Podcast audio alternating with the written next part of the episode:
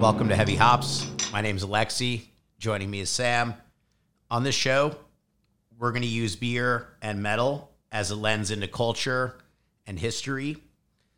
And we're going to drink some beers today as well. We're going to drink uh, Backeotomy, a collaboration between Collective Arts and Pipeworks and Scorched Tundra. We are also going to drink a fantastic uh, farmhouse style beer called Sin Frontera, a collaboration between Jester King, Trois Dames, and Crooked Stave from Colorado. And we're gonna and Sam and I are gonna get to know each other a little bit. It should be a blast. So without further ado, let's dive and get heavy. That's great. Let's do it. So today, uh, we don't have a guest. We are guests on our own show today, and we're gonna get to know each other, Sam and I. So uh, I think uh, the first thing I want to do is just ask you some questions and let uh, let our people listening uh, get to know you a little bit. Sounds good. I like it. Why do you like beer? Why do I like beer? That is a lot. So, um, pretty much you. You are the reason I got into beer. Um, I never really um, cared too much about it because growing up, we didn't really have a craft beer scene in the small um, town that I'm from. And so, you know, moving to Chicago, uh, you're kind of introduced to a lot of things, especially when you work in the beverage industry and the food industry, like we both do. And I was quickly introduced to a beer called Apex Predator by Off Color. Um, and it really threw me off because growing up, we only had Budweiser, Miller Lite, you know, the yellow kind of straw colored beer that doesn't really taste like anything. And so I never really had an appreciation for it because that was what we had. And experiencing this off color beer, it had these fruity notes, citrus, you had a little cardamom in there, and all these kind of spice notes wrapped into this liquid gold. And I had never experienced that before. And I was like, I get it. This is beer. This is what everyone raves about. This is something I want to look more into. But I wasn't really working around a lot of craft beer at the time. So I never really dove into it till we started working together at Kuma's. So, what was your kind of uh, introduction to beverage in that case? If you were, if you already had a beverage background before that, where did it start as far as hospitality? Yeah, so hospitality started uh, right when I was able to get a job. I started working at a little fast food type restaurant, um, quick counter service stuff, nothing crazy uh, on the level of what I moved on to when I came to Chicago. I really wanted to bartend, and I got an opportunity at Frontier uh, to barback, and I really learned quickly that bartending wasn't just pouring liquor and uh, a bunch of mixers into a glass and calling it a cocktail. It's a very precise uh, science almost that I grew to appreciate in cocktailing, but also in liquors as well. And that's where my focus was, as well as wine. I really enjoyed high quality wine and serving it at Frontier. And so between those two fields, I really didn't get wrapped up in beer because we had so much other, uh, I guess, avenues to explore and dive down and focus on. Um, but then eventually from Frontier, I moved on to Kuma's um, and I started serving there. And Kuma's focus is heavy metal, beer, and burgers. And these are all things that I liked a lot. And specifically, beer, I wanted to get into more. And it was going there that I found my love and appreciation for it, definitely. Were you able to find the same things in beer as in wine that you enjoyed? Eventually, yes. Um, And what were those things? Yeah. So beer as a I guess as a culture, we're not really trained to look at it with the same lens as we do with wine. Wine is perceived as this high class fine dining thing and there's a lot to look for in the beverage. and we're just kind of trained that way through society. It's been that way for at least 60, 70 years, I would say. And beer is just now on this cusp of um, becoming more prevalent in our drinking society, and people are looking more into it as far as, you know, the color and what the color represents in the beer, the notes from the hops that they translate into the actual beverage that you're drinking. You know, you get all the aromatics from that. When it comes to the malt, depending on what kind of malt bases you use, you get different sweetness levels and such. So it's kind of similar to wine, whereas you know the different grapes you use to have a different outcome with not only the color but what you're tasting as well in the wine. Climate is also very, very influential in how a wine comes out, and beer to an extent, depending what kind of beer you're having um, and drinking also has a similar kind of um, outcome with where it comes from. Definitely. And that is the kind of beer that I appreciate most. It has a sense of place and time. And that's the same thing with wine. You know where this beverage is coming from because it's very regionally specific to that area. And you got to appreciate where things come from and kind of look at it with a cultural lens. And that's what wine has been for a long time, and beer is finally being recognized in the same light. And I really appreciate that a lot. As far as uh, your experience with metal, too, you came into Kuma's not just because you were uh, interested in food, but you had a uh, strong interest in um, music as well. How did that all get started for you, and what within that what drew you towards uh, heavy music in particular? Yeah, uh, heavy music has been around my life for a while. It um, it was really always there. You know, my mom kind of would play the 90s hits on the radio in the minivan growing up, but then my dad was always really into uh, ACDC, Led Zeppelin, classic rock stuff. And then um, let's see, my mom also loved Def Leppard, all the '80s hair metal stuff. So there was kind of a metal influence in there, albeit very uh, mainstream for the time. Um, and it's really funny looking back on it. But that being said, those two kind of influences came together in the early 2000s, and you had this whole wave of heavy metal uh, sweeping across the states tours like Ozzfest were really um, pushing it forward and exposing these new bands that were very extreme to larger masses of people, and I kind of fit right into that lump.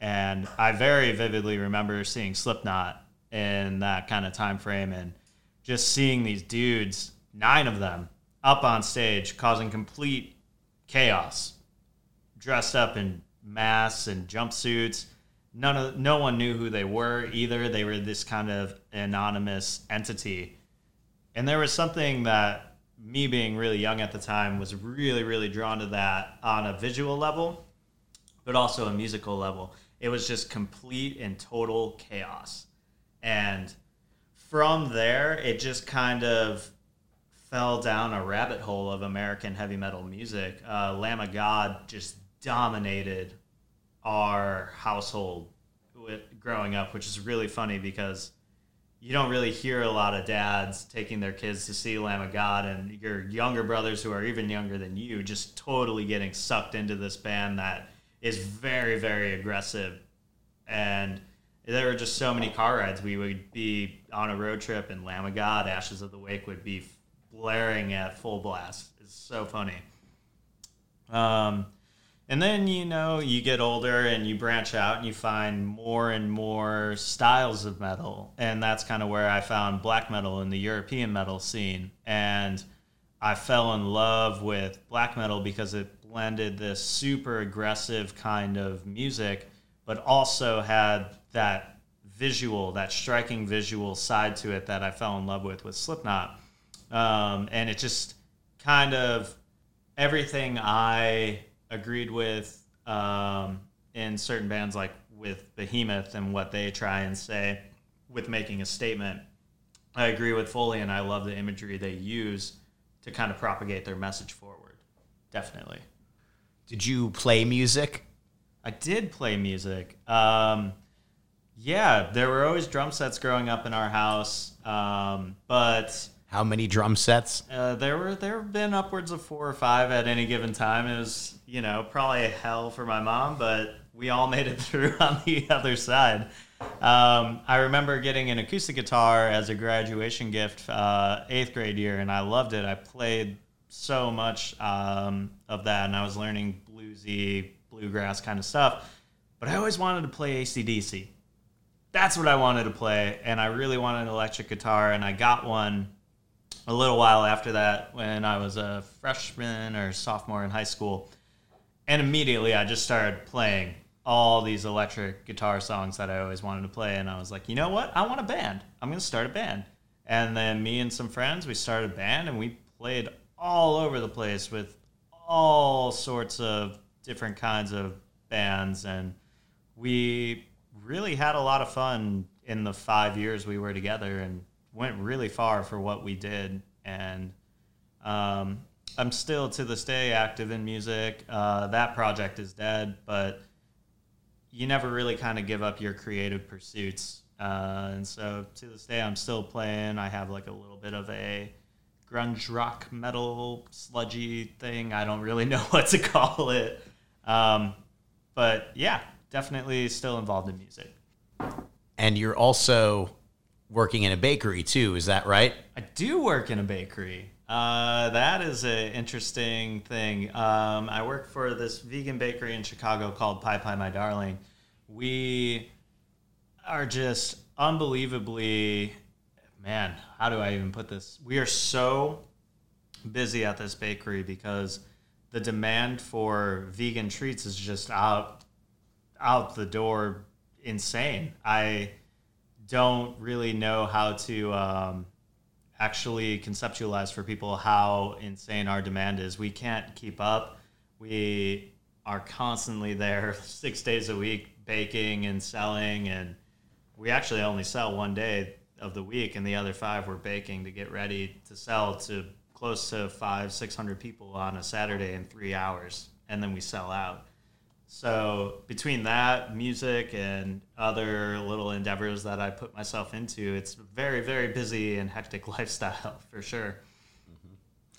It's one that uh, I think we're acclimated to if we work in hospitality, though, right? Yeah, no, you definitely when you work in hospitality, you know, you're not doing one thing. It's very rare you come across someone who's just all in on hospitality. You run into people and you come across people who spread themselves over multiple avenues just maybe for their own interest, but also it's an industry that allows you that kind of flexibility to do so as well. And uh, it's been really helpful for me in pursuing these other things and many other people I've worked with as well. Let's take a let's take a breather and uh, put some beer into our faces and uh, talk about this beer that we're drinking. Yeah. So uh, we brought a couple beers to drink today. Uh, the first one that we're enjoying right now was released relatively recently. It's a collaboration that uh, Pipeworks uh, Brewing Company here in Chicago brewed with uh, with Collective Arts, a brewery in uh, based in uh, Canada, uh, but it was brewed with a uh, a mutual friend of ours, uh, Koi, who is going to be opening their uh, New York uh, their New York space. I think I can say that. Yeah. Well, you know, there's always a point to edit out. I- in any event, uh, I let's talk about this beer for a minute. So, what uh, what do you what do we make of it? Uh, it reads uh, obviously as a collaboration. It reads as a hazy pale ale with Mosaic, Amarillo, Cryo Citra. Uh, I should boost my ego a little bit and say that it was also a collaboration with Scorched Tundra, uh, the underwriting host of this of this endeavor. yeah, you got your big logo right below Pipeworks. It's fine. They, it doesn't, we don't need to mention it. Yeah. No, it's a very good beer. This is a style that's really popular right now for sure. And to kind of stand out in this specific style is a little difficult just because of how much is going on. But uh, I find with this style, there's always this very chalky uh, flavor profile that's really prominent. and it's always been a little off-putting for me with this style. But with this specific beer, it's really tamed and it's nice and mellow. It drinks like juice. You got a lot of that orange and citrus profile coming out, and the malt is dry as well, which is really really nice. Mm-hmm. I agree definitely. I think the goal of of this beer was to make something that could accommodate for people that like those citrus forward IPAs, that like those juicy things, but that also are looking for something that's dry and therefore drinkable. I think with uh, a lot of the beers that uh, I tend to be involved in, and that uh, and that Koi makes for the most part, I would say, Yeah. tend to be tend to have like a dry profile in them.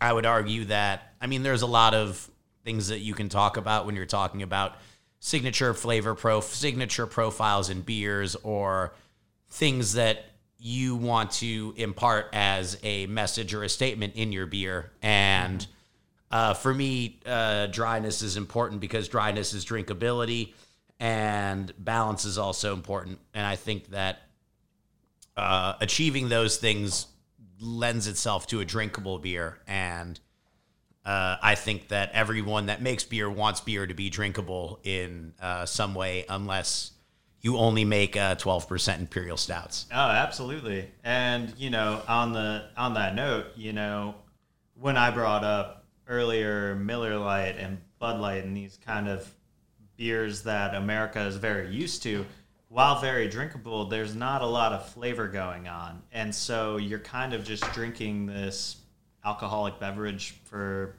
in my opinion, there's not much you're gaining out of it, you know, uh, from a flavor perspective. But if you look at something from Europe that's more like a table beer and it's 3% alcohol, yet somehow that has more flavor profile because they're not trying to just suck something dry from all of its complexities just to push out a light flavored alcoholic beverage. Well, I think you're talking about something. Yeah, I mean, the real heart of it is that you're talking about something that's made for nourishment mm-hmm. Instead of made specifically for emptiness, right? Right.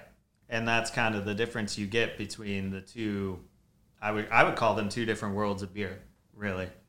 Definitely. And there's something you have to appreciate about the other world that is is making more ground in America for sure. Absolutely. So I, uh, yeah. Oh, co- coasters. Thank you. The cocktail napkin. So this was. Uh, I, I I would like to tell a very short. Why is it called Backeotomy? So uh, again, uh, Coy is an old friend of mine uh, from when he lived in uh, when he lived in Denmark, and we brewed some beers together. And he was coming to Chicago en route to the. I think it was like the Southern Grist Festival in Tennessee, or it was around that time. Two months ago seems really long ago, and. Uh, basically he came he came into town on a Monday and on Sunday I woke up and my back was absolutely gone. Yeah, I remember you were you were definitely bedridden. And so uh, yeah, so uh, henceforth uh, for movie buffs out there they'll they'll re- they'll understand the uh, the reference straight away to uh, a doctor ordered backeotomy because I was just hobbling around the the brewery uh, in in very difficult shape, and after uh, a great deal of back and forth and discussion, I'm glad that we arrived at that uh, at that conclusion that we could call the beer as such. Throw some skeletons on there, boom, great beer. Right. Well, it's never easy naming a beer, right? No, I, I think that's kind of the funny thing about uh, collaborations and about, uh, like, really when you get friends together, uh, naming something's kind of the last thing that we think about. Um, oftentimes, the source of a beer, this isn't always the case because I know a lot of people that make beers based on the name as a starting point.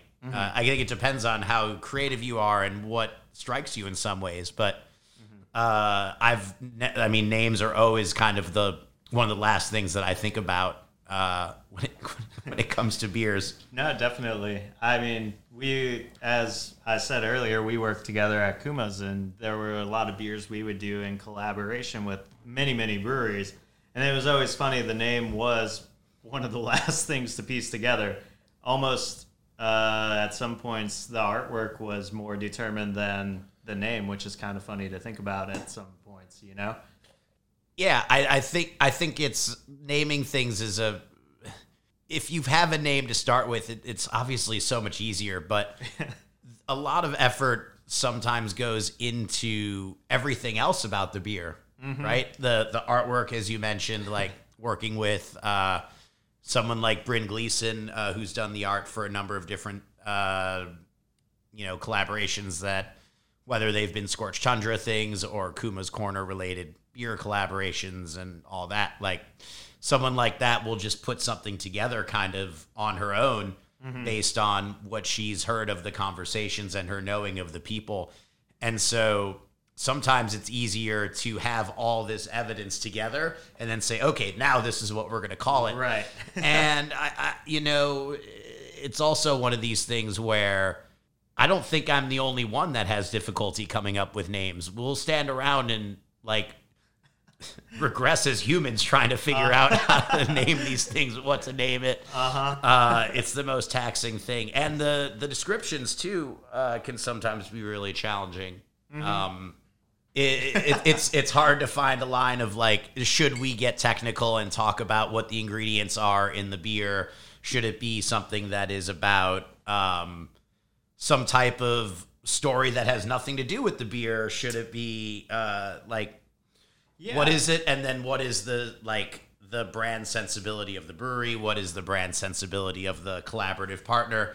Because uh, the thing that i kind of have difficulty with is like kuma's has one specific voice and scorched tundra has a little bit of a different voice when it comes just based on their histories within beverage and certainly within food and even with music even though they're both uh, you know relatively firmly planted in metal in some way but there's different there's different nuanced voices within that too. No, absolutely. Um, you know, you come across with many, many different. Um, it, it's like metal. There's so many uh, different subgenres within metal, and it all comes together in one big, under one big roof, essentially. And it's the same thing with Kuma's, Scorched Tundra, multiple breweries. They're both breweries, right? But at the same time, they're both doing different things. So you have to kind of find that middle ground, and doing that can be a challenge at some points for sure. Um, I do want to touch on how you found yourself at Kuma's and how we kind of first got together, essentially, and kind of dive into a little bit of you if you'd like. Was that in 2018? Feels like forever ago, doesn't it? It would have. I think it was. Anywho, uh, I joined Kuma's in the autumn of of that year uh, to be the uh, assistant general manager of the West Loop store, which had recently opened at that point. I think uh, earlier in the year in May or something like yeah, that. we had been open for about three months or so. Yeah. Uh, so I was I, I came in there um, obviously with larger ambitions to do things for the company with beer as well, but when you start somewhere new, you want to dance and you want to get to know everyone and get to know everything. So uh, it was there that that you and I met, and also again uh, Bryn Gleason too, and and um, I would say we kind of formed a uh, a formidable partnership in a lot of ways I would definitely call it a trio for sure. at that store. um, you know, I came into uh, help really kind of give some focus to beverage at that store. I mean, that store definitely is being in the West Loop neighborhood of Chicago. It's a big drinking area, big cocktails, lots of beer.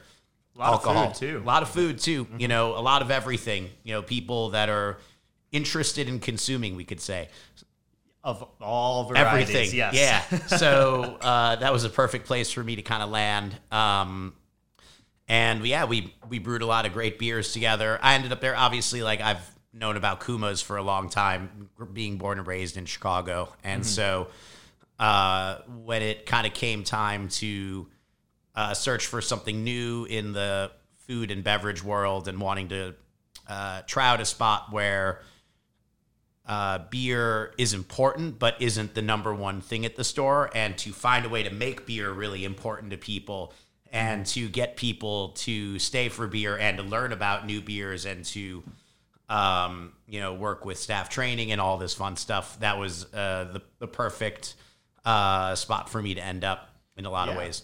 And I think, you know, Chicago in general is a pretty heavy beer city, but in the West Loop specifically, I feel there's more of a focus on wine and cocktails because they're seen as more of a higher end, uh, I guess, good to consume. And it was cool having you introduce beer, really high quality beer, to a scene that didn't really get a lot of that at the time. And now it's really, really exploded, you know? Absolutely. I think, uh, I mean, I'm going to force beer into everything that I'm involved in in some way. Uh, but it, that's the thing about the West Loop is that you have a lot of places that are very like chef driven. You have a lot of places that are, um, you have big personalities in food, whether it's restaurant groups or whether it's um, places that are of a, a specific caliber or a certain um, consensus in the food community. And the reality is that wine and cocktails are what is still kind of the highbrow beverage in those communities. Beer, the um, beer, I wouldn't say is second fiddle, but it's definitely, if you go to restaurants in this area, it's cocktails and wine for sure. And so elevating beer and putting it on the, um, putting it kind of where it deserves to be as uh, on equal footing at the very least with those other things is definitely an important thing because for all the reasons you pointed out um, beer can be a very important uh, beverage for especially like when you talk about pairing and you talk about uh, general experience uh, beer is a leveler in a lot of ways because it can relate to people so many different kinds of people can relate to it because they have had an experience with beer um, in ways that maybe they haven't with cocktails. And we do get a lot of people that are uh, tourists and that are from out of town going to that West Loop area. So uh, beer is kind of the leveler for all these people in some way, too. I think beer is an excellent kind of common ground for everyone to meet at because it's something, as you said, we are all familiar with for sure. On some level, maybe craft beer is a unfamiliar territory for some people, but everyone at some point in their life has had a beer. Exactly. And you can find common ground there. And, you know, when you want to go into the more intricate details of anything from food to alcohol, you find common ground with what people eat and drink daily. This is one of my favorite conversations we would always have at Kuma's is how you connect with someone who is particular about what they like to drink. Well, ask them what they had for breakfast and then go from there. Yeah, I think that, you know, a lot of those teaching sensibilities and those kinds of ways that you relate to people um, were very informed by a lot of my experiences in the past, whether it was with how uh, music was introduced to me, how um, beer was introduced to me when uh, for the years that I worked at local option. I mean, if you go into into that place, there's a chalkboard with names on there. There's no prices. There's no descriptions on there. You have to have a conversation with everyone about what it is that they like. Um, what is you you find out you have to like really get to know someone in order to uh, make recommendations for them if they're if everything that uh, is on the chalkboard is uh, nonsense to them. You know, you have to talk with them. You have to learn the, you have to learn about them, and you have to figure out what's going to be the right thing for them. Um, in particular, when I started at Local Option in was that 2011, uh, craft beer was really different back then. Um, the um, like I would say the local uh, craft beer scene as we know it today, that's um, dominated by people like Pipeworks or Spiteful or um, all of these like smaller class of 2011, 2012 breweries, or even further. Uh, that was uh, that was like nascent at that point. The, though they didn't really exist, and so what we had was all of these amazing craft beers from Europe. We had uh, regional craft breweries from all over the U.S. and some local stuff, and so you could walk into local option and half the chalkboard would be in French. like uh, there would be all of these breweries from Belgium, or there would be breweries from uh, Germany or uh, Northern Europe, we serve tons of Mikkeller, tons of Danish beer, tons of Swedish beer, uh, Italian beer. I mean, that was what was interesting in the beer world at that time was local wasn't a consideration unless you were from California or Right. Oregon or like another locale that had a really strong craft beer scene that had carried through all of the 90s and the bust of brewpub culture. I mean, we had uh, we had a couple in Chicago like uh, Goose Island that had stuck through. Um, but uh, you know, it was really kind of about these beers that came or these breweries that came from all of these different perspectives. And for me that was a super a super attractive thing uh, having studied history at DePaul and actually drinking at local option trying all these beers hearing all these stories from the people that work there about these breweries meeting the brewers when they would come to the US and they would do like these beer dinners at local option and you know uh, doing like the single hop tap takeover uh, that Mikkeller did which I think was one of the first in the US and that beer was like way ahead of its time. And so uh, having that be like an educational backdrop uh, dovetailed really well with my education because I was so interested in different cultures and what are their expressions. And, you know, beverage is a great cultural expression. You learn so much about not just what's important from a flavor standpoint, but the sensibilities tell you so much about what that culture, what is important to people from that culture or even from that generation of that culture. Yeah. Right. Absolutely. And what, uh, if you're talking about lambic blenders, you're talking about families too. Yeah, long-standing families in the beer world. It's amazing. It's a whole it, beer, beverage in general, food as well. They're great introductions into a culture and a society, and I firmly stand by that. And you know, I think it's something we can all kind of meet at, and then dive more into a culture from there. You know, it's a great entry.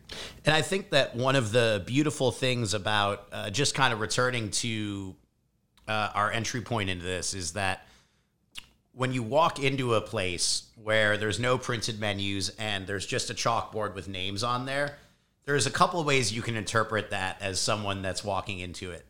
You can interpret that as you can feel small from it because you don't understand what it is and maybe you see like skulls on the wall and there's heavy metal music and there's some fucking sweaty bearded dude running at you and you're like I don't know what to do with all this stuff. But you can also approach it from the perspective of oh, all of these beers are equal in some way.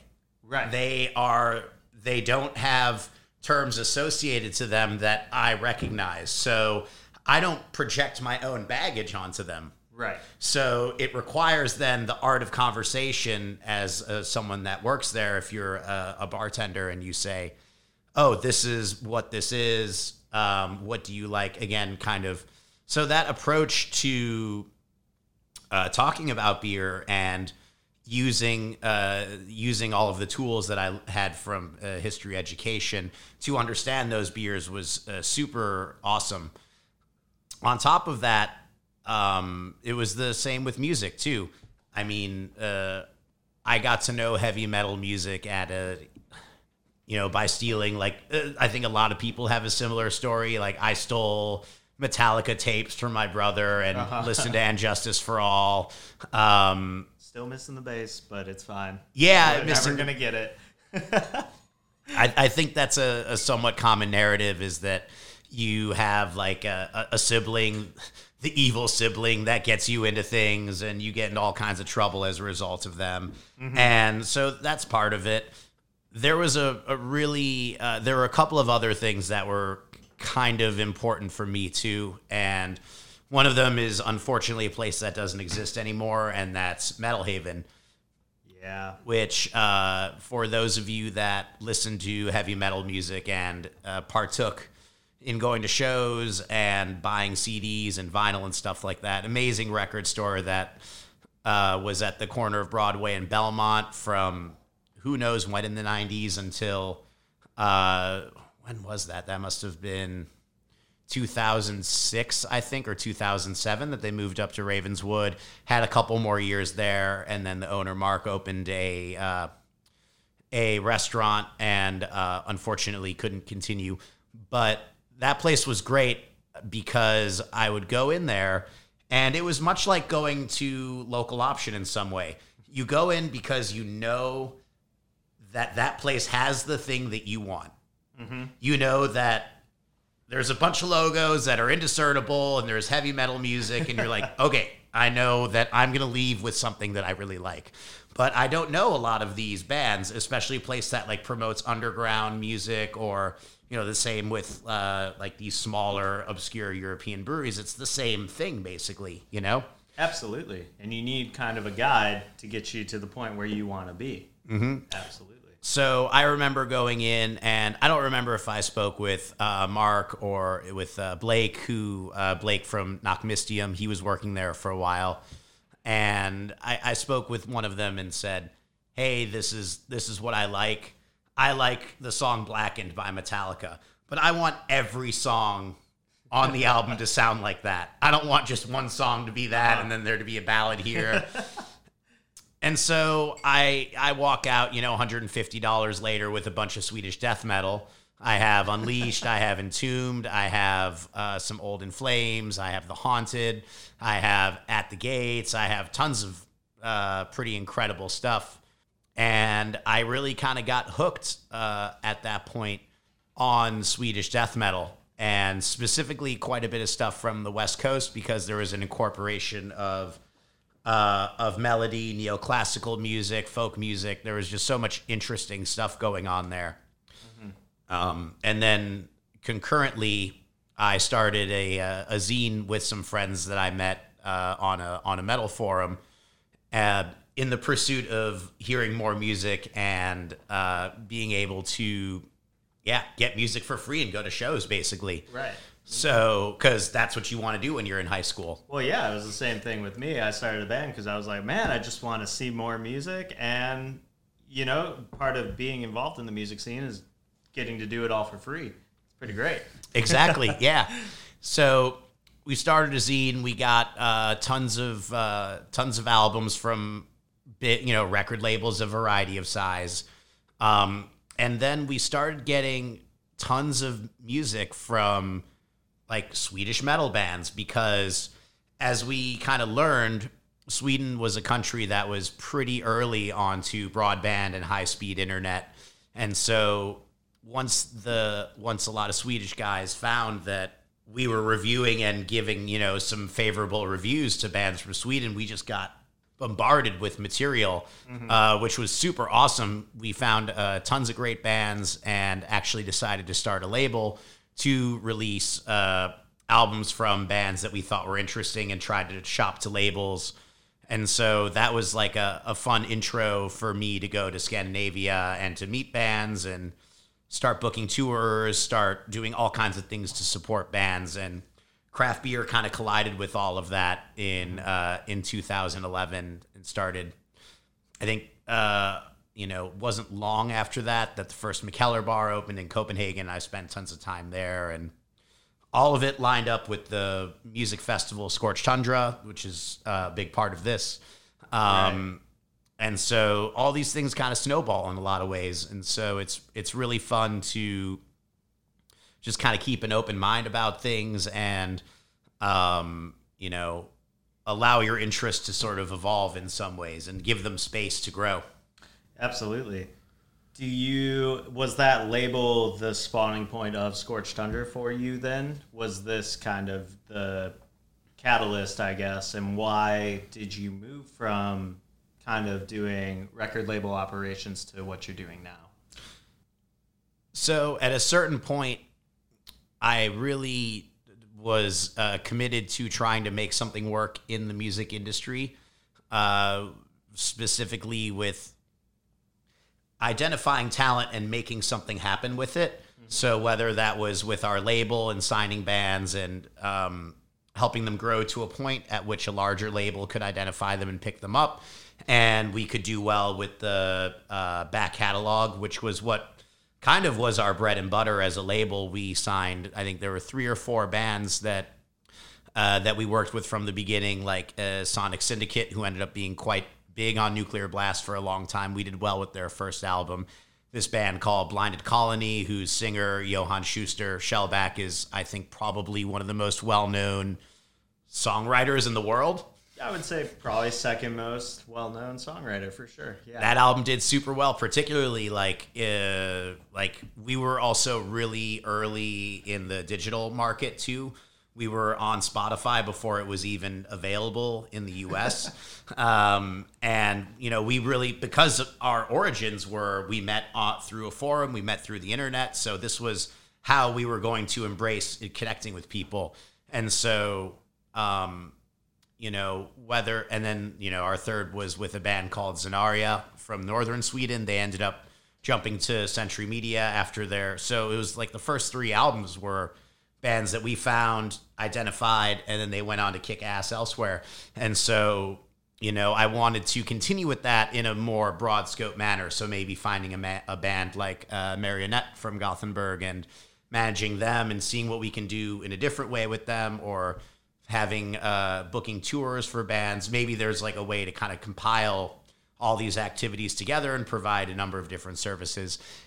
In any event, I found that um, it just wasn't really for me necessarily, uh, insofar as yes, I enjoyed it, but uh, in order to really work uh, work with the underground and to make uh, a living requires an insane number of hours and right. and you need like a team of people to help you and uh, it wasn't uh, truly in the cards for me in a lot of ways but it was an excellent learning experience and a bridge ultimately to traveling in Sweden and um, meeting bands and finding a city like Gothenburg that really embraced me in a lot of ways because uh, Swedes love Americans, and when an American shows interest in what they do, they get pretty stoked. Absolutely, and Gothenburg's a fantastic city to fall in love with. I know I definitely have.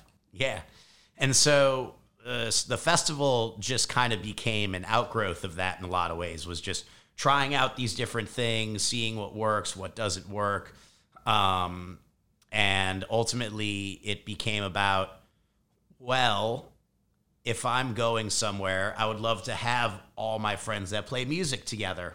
Like, let's just start there with something fun and do like a little showcase between on uh, what Swedes would call the Melandagen, which is the days between Christmas and New Year's. Nothing's going on then.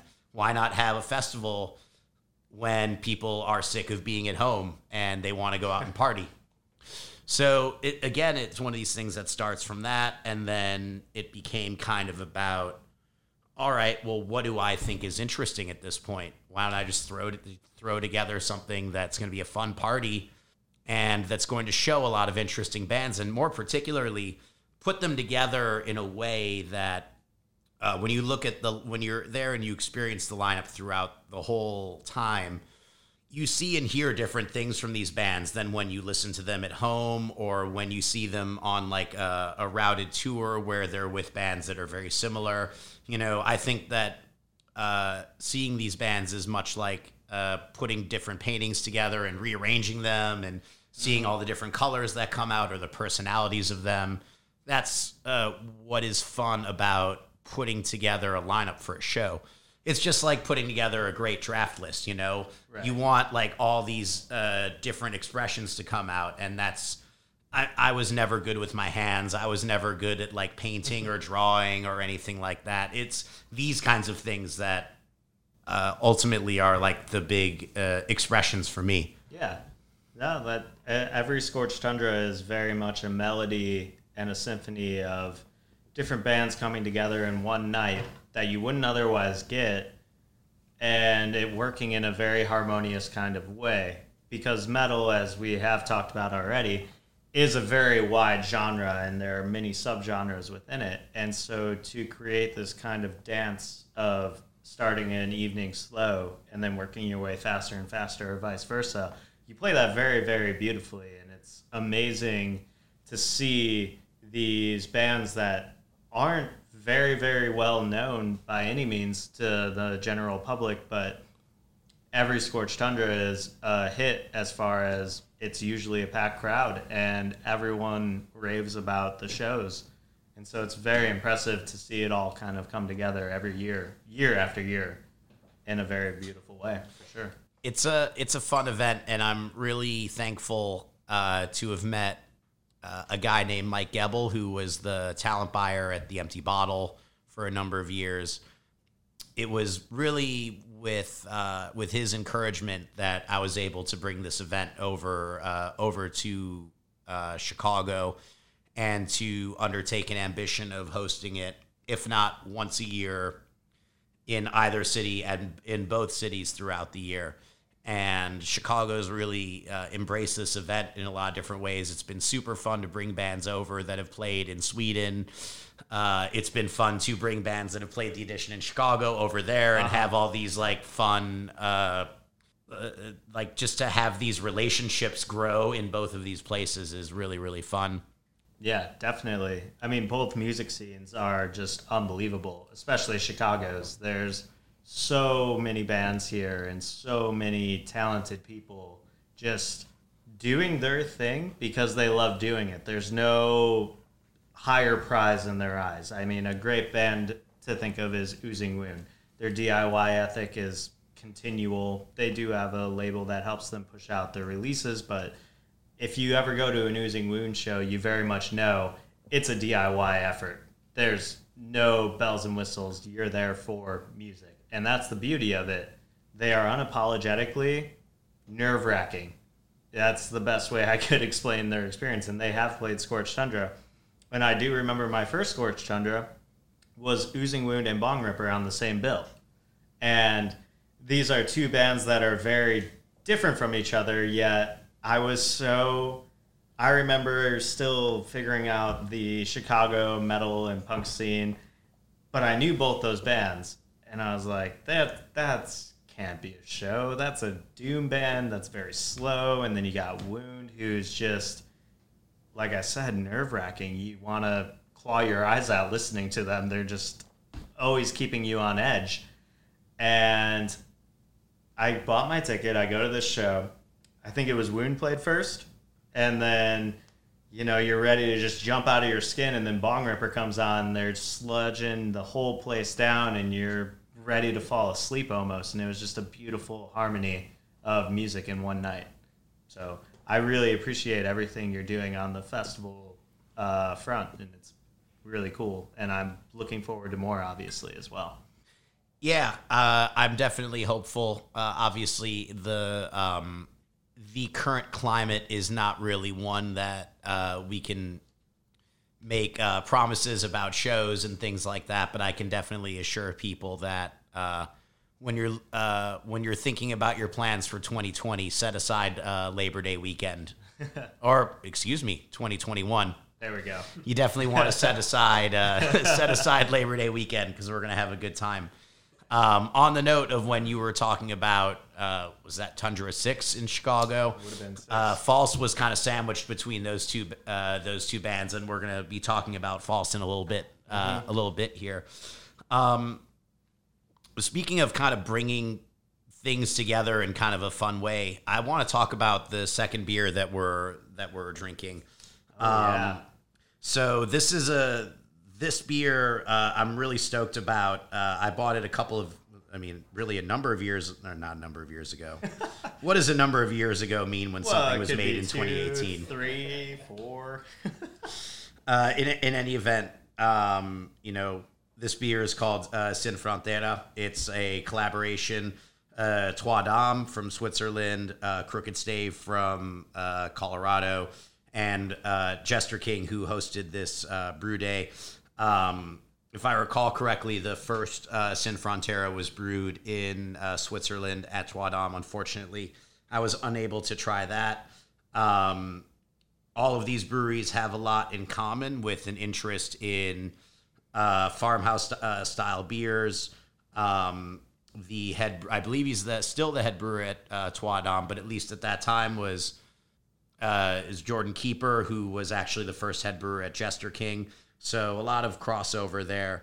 Um, And for the beer nerds that know out there, uh, Crooked uh, the one of the minds behind Crooked Stave is Chad Yakobson, who uh, is a well-known and published researcher on the nature of wild yeast and how uh, what they kind of do with each other and in beer. So this is kind of a fun uh, project of a number of different breweries that have an understanding of and recognize and showcase what we were talking about earlier sense of place right Exactly, and that's what I was going to say. These breweries and these specific style of beers wholly represent that sense of time and place, which is the whole reason I and we are drawn to beverage in general. Because if you don't really have a sense of place where something comes from, then what what does it actually represent?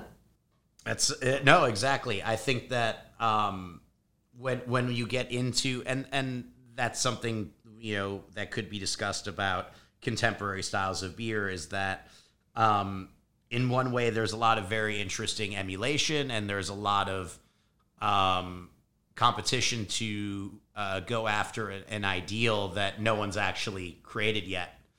Um, and that pursuit is what's interesting for the consumers. Um, and I think for these people, the object for people that are producing these styles of like farmhouse beers, um, the objective, everyone has a similar objective in some way, and that is to show what a sense of place is and what it means to them. Um, but their expressions then become different in some way. So, in, in a way, you know, they're pursuing the same thing, much like what we could call contemporary producers are, but the end result's very different. Absolutely. So to put a little pretext, so we gave a little context about the collaboration. Um, this is the second iteration of the collaboration with Crooked Stave and Dames, uh, using a similar recipe to the first, but deviates by maturing in cognac cask rather than sherry. So the Swiss edition was aged on sherry casks.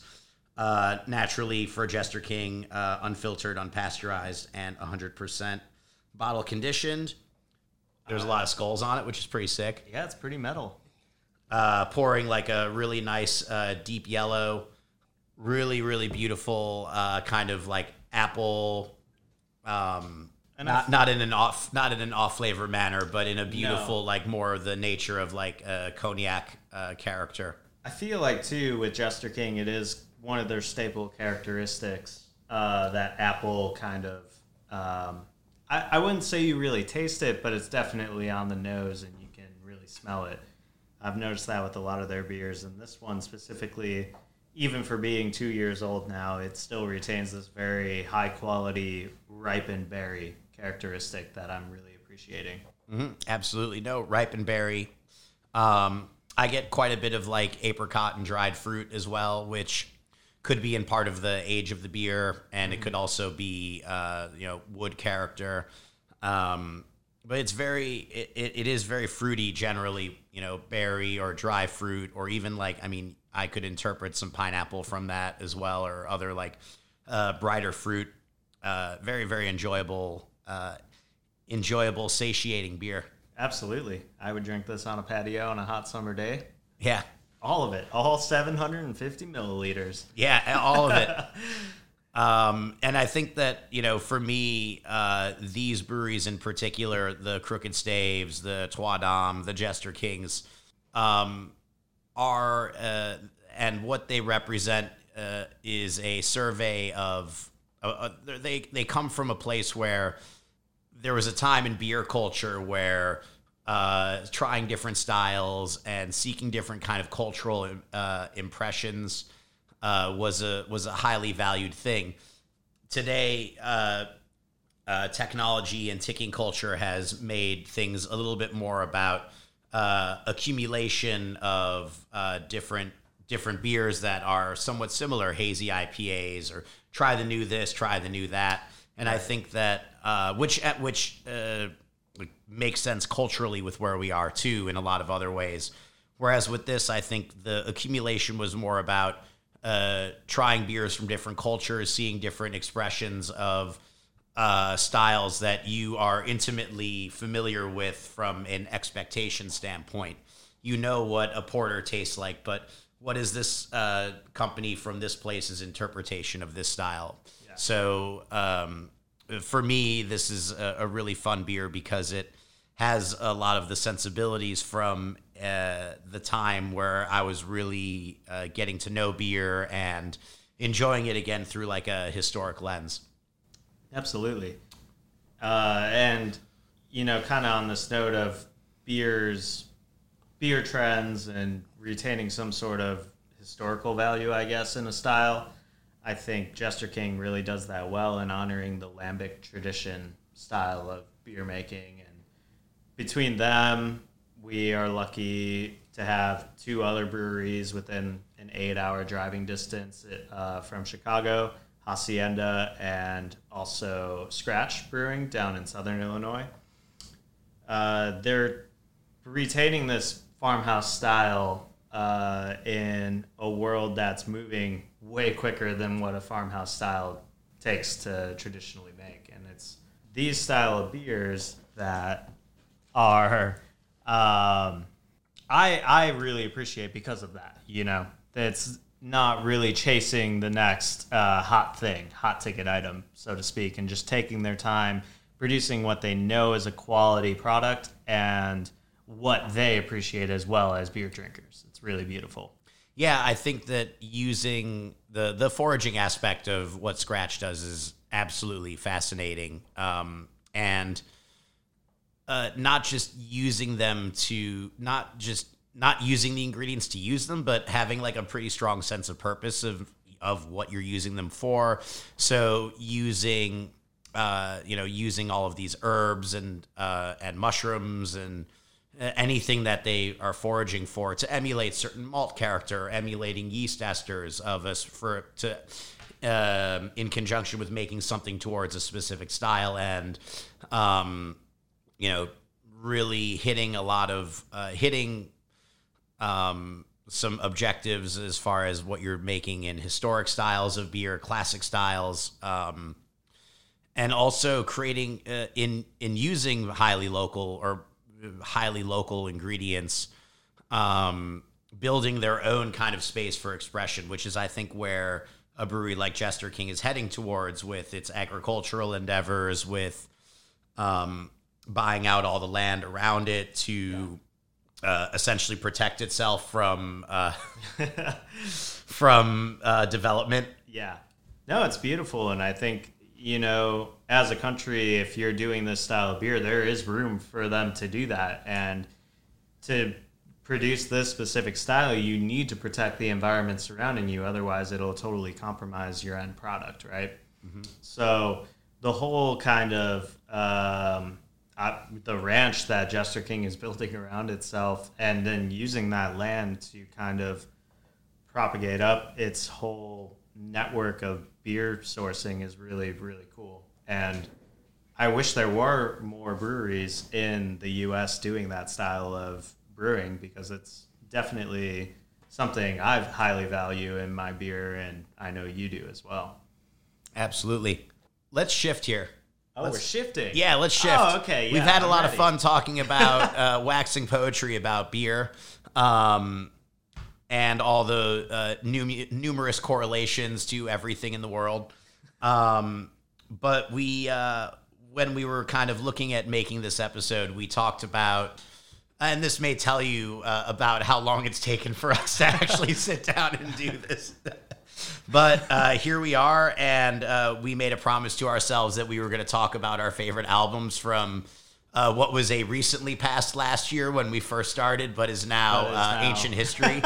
so let's talk about our favorite albums from last year. Uh, we've you know, 2019 was a pretty phenomenal year. There were lots of really high profile metal albums that came out. Um, Yeah. and uh, I I really kind of enjoyed myself a lot. There was, I mean, I think there's still albums that came out last year that I haven't listened to or that. Oh, I'm still going back, and I'm like, wait, that that was 2019 too. It's it's just this never-ending stream of music that came out last year. It's really amazing. And and I would I will say for people that uh, do want to join us again in the future, uh, we will be talking about our favorite albums of of what has happened this year so far uh, at a certain point relatively soon.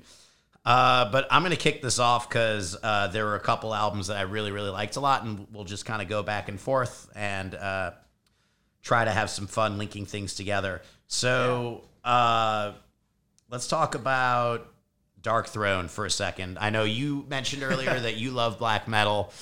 I love not all black metal, but I love a decent amount of black metal. Yeah. um, when it gets very lo-fi, I do enjoy it to a certain extent, and I do think there is a, a really, really strong like. There can be a very strong like uh, artistic intent and a very interesting statement that can be made using the production. Um, uh, nonetheless, I thought that uh, Old Star that Darkthrone put out, I think it came out in like the summer or maybe uh, like Q the second or third quarter of the year. Uh, really, really fantastic album. Very, uh, I would say, raw but somewhat updated production for them. Definitely upgraded uh, for sure. Uh, you, I haven't heard a Darkthrone album that's actually sounded this good, and I do agree with you. There are, uh, traditionally speaking, black metal is lo-fi because there just wasn't a lot of money revolving in the genre, and so you couldn't really get a high fidelity recording of black metal even if you wanted to as a band, and it just kind of became a staple of the genre. Uh, that being said, newer iterations of black metal have definitely up production, and um, that's something I, as a musician, really do appreciate is when something actually does have a really good sounding production. Um, that being said, too, Old Star has a lot of really cool rock and roll elements to it as well that I just fell in love with, and there was a really good amount of riffage on the album that I haven't really seen. Uh, well, I will say their last record had a lot of that going on too, but it's been refreshing to see black metal have um, kind of a new, just blood flow into it. Yeah, I think there's uh, definitely a strong tendency on the part of. Uh, I, I, read a decent number of reviews of this album as well because I enjoyed it so much, and I was kind of curious as to what others were saying. And uh, I think that a lot of people were referring to Motorhead and uh, a lot of like kind of hard rock, uh, as using it as a super kind of stock term uh, for this album. And I mean, I don't really think that they're wrong in that assessment. I do think that um, there's like a heavy kind of like uh, black and roll element to this that uh, that I really enjoy a lot. That uh, I mean, for listeners of bands like Chrome Division and stuff like that, you heard that uh, then, and I think that there's um, you know a lot of a good feeling of black metal that you get out of uh, out of this album. There's like uh, what I would call black metal jolly aspects as well too that uh, that you definitely get. It's just a, a, a very very fun to listen to uh, black metal album, and I think that uh, I was definitely not expecting this album when it came out, but I'm really happy that uh, that it did. Mm-hmm. I definitely agree. It was not something that was it was on my radar, but it wasn't something I was anticipating to be refreshing and new, for sure.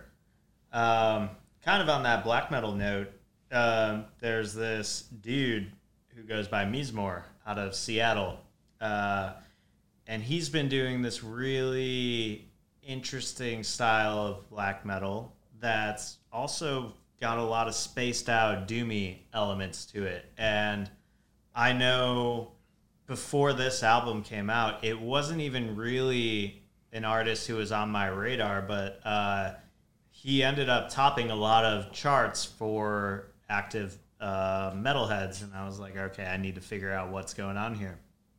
And from the minute it starts, you're hit with kind of acoustic um, reverbed out sounds, and then it just immediately drops in, and you're you're in for a really wild ride for sure. That goes from booming, spaced out doom to just heightened, pulse beating, blackened metal. It's really, really beautiful. Absolutely, and to stay on the uh, black metal tip. And I suppose on the Gilead Media tip, I thought Gilead as a record label had a really, really good year last year. Mm-hmm. Um, a number of really spectacular, uh, spectacular albums. But and we we had talked about this band earlier a little bit. Uh, False from Minnesota put out a really fantastic uh, album called Portent.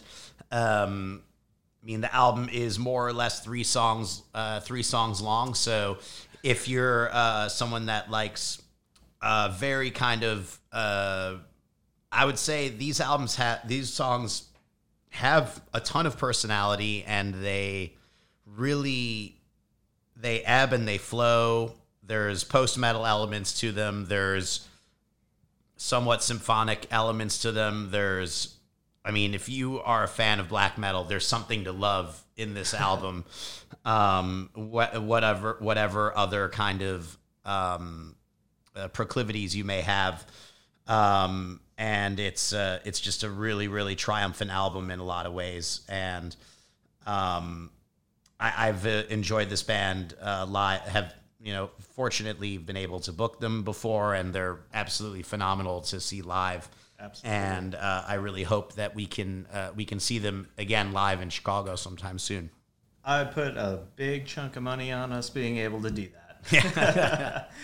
uh, let's just keep rolling on this black metal ish idea. Uh, a band I've really fallen in love with as of late is uh, Alcest from France, and traditionally they're definitely post metal with a lot of black metal elements. However, this new album that they just put out last year, Spiritual Instinct, it was distinctly different from anything they have ever done. This band traditionally has just zoned out and surrounded you in a kind of ethereal uh, trance.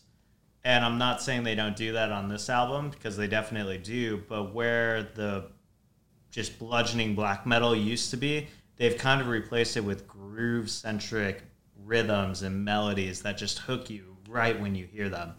And for a band that traditionally kind of almost avoided that, it's really refreshing to me. And I've just been playing this album on repeat and fall in love with it every time I hear it. Mm-hmm.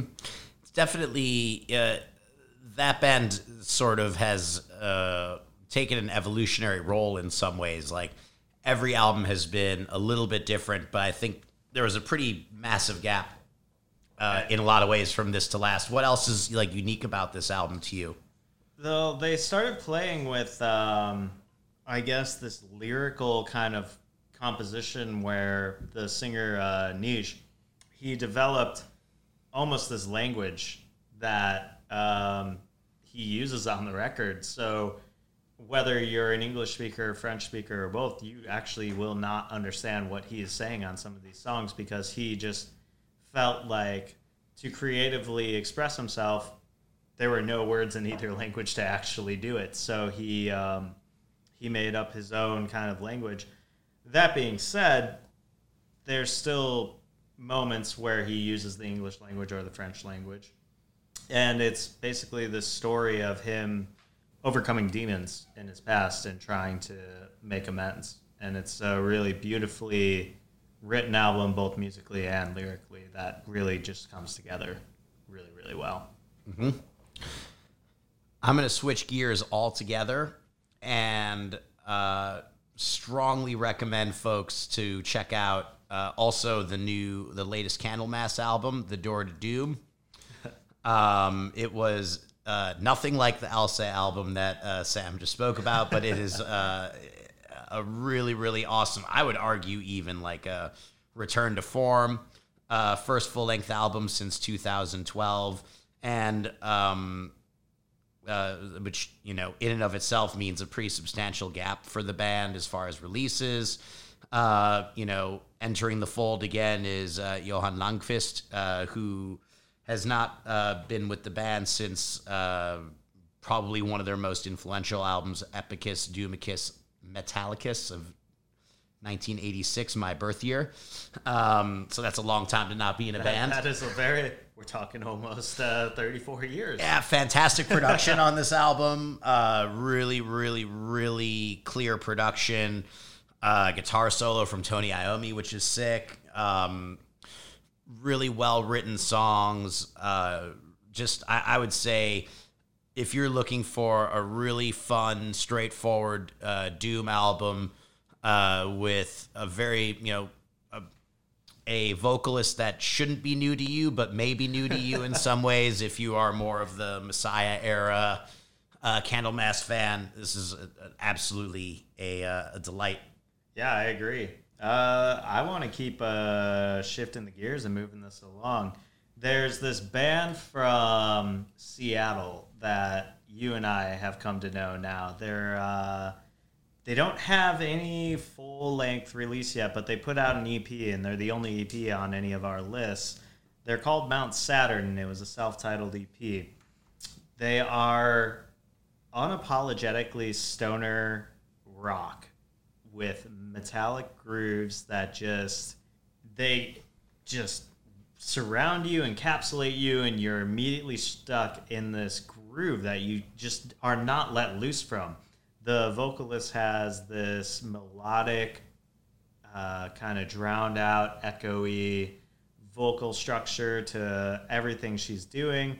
And it just, to me, it's a return to this 90s grunge scene that we haven't obviously there's been kind of this resurgence, but we're just now finally seeing this true to form kind of fruition, and it's all kind of circling back, and it gets me really excited.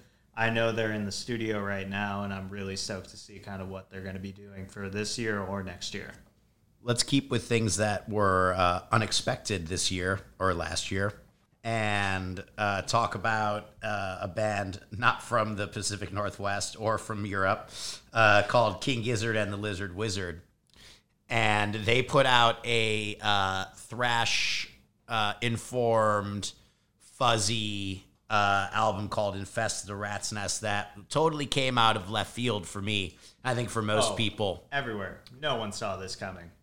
Um, I mean, they are a band that uh, that one could say had a tendency towards eclectic or changing things up a little bit between albums uh, historically, uh, but this was uh, you know a pretty big shift for them in a lot of ways, and Huge. they hit a home run.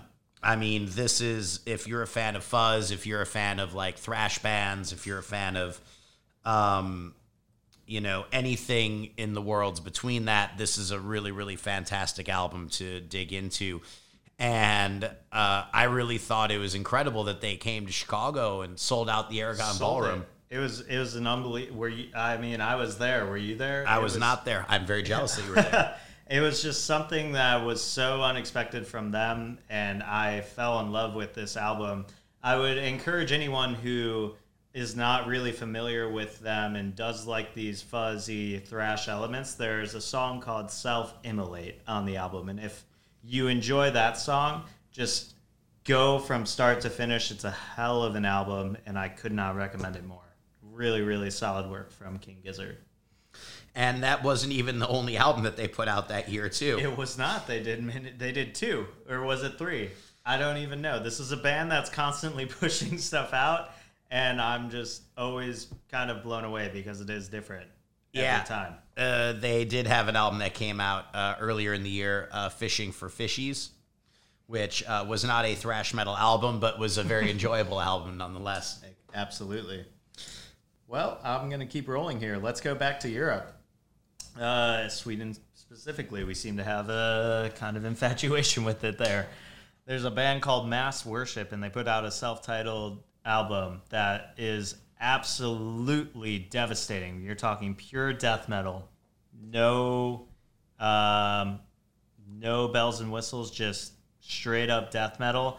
The first song on this album immediately will have you hooked, and it's something that you're going to be familiar with tones, you're going to be familiar with the vocals, but there's something about the way they structure the music on this album is something I haven't heard in death metal that's new and refreshing in a genre that's honestly probably pretty stale at this point because everyone's trying to do a very similar thing.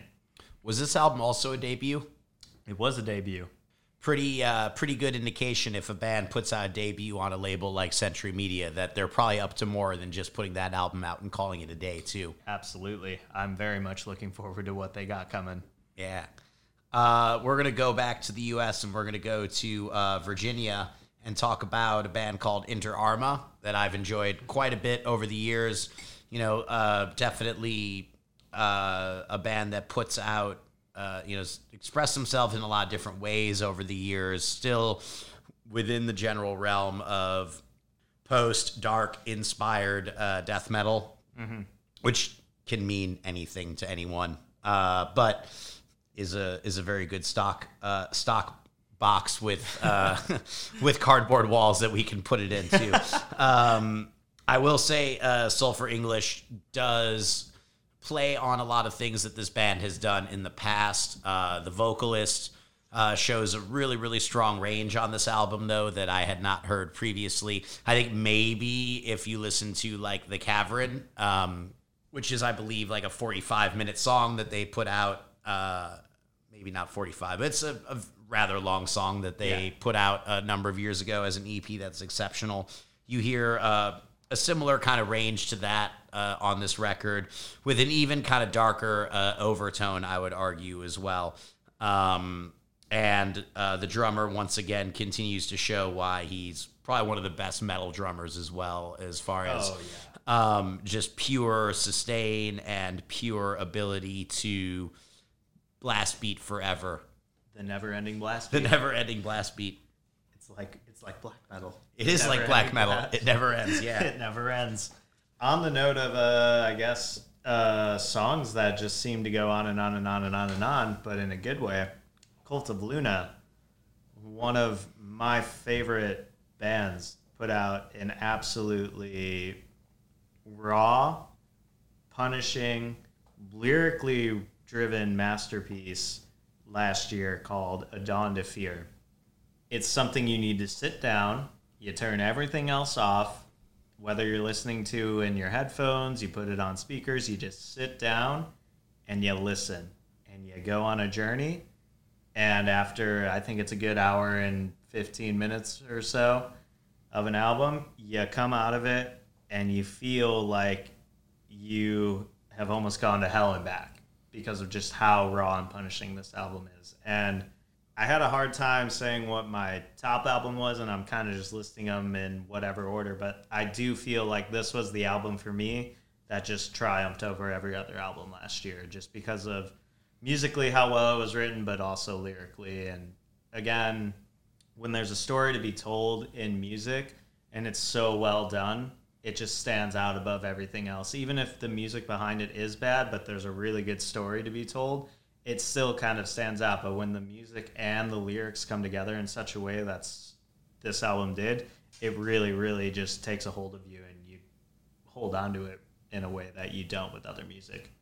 Absolutely. And I think um, to kind of tie a bow on everything that we've talked about today, I really think that what it is that we're interested in is stories, and we're interested in uh, the cultures behind beer and behind music, and getting these stories out of people of why it is that they do what they do, what's important to them, uh, is really what um, you can expect to hear from us in the future. Uh, so we have a lot of really awesome guests lined up uh, for subsequent episodes. So I definitely encourage uh, folks to follow. Uh, go to scorchedtundra.com. There's a podcast section. Uh, keep up with us. Hopefully, you can. Um, and you will be able to find our stu- our uh, podcast in other areas where you access podcasts. Um, I uh, yeah, that was a quick, that was a quick cutout, but uh, we probably put everyone to sleep by now. So uh, you know, uh, so continue to look, uh, follow those social media as well. Uh, Sam, how do you want people to find you? Uh, yeah, you can follow me on Instagram. It's Sam, and then you just spell out a little C A N G E, and then that is my Instagram handle. I post anything from music to food things, beer related stuff. You'll probably find Alexi and I tagged in some things together, and just everything we're talking about with y'all here. If you like what we're talking about, it's pretty much what I post about and try to keep people informed on what's important to me and our societies, bridging a gap kind of between Europe and America and what we find interesting.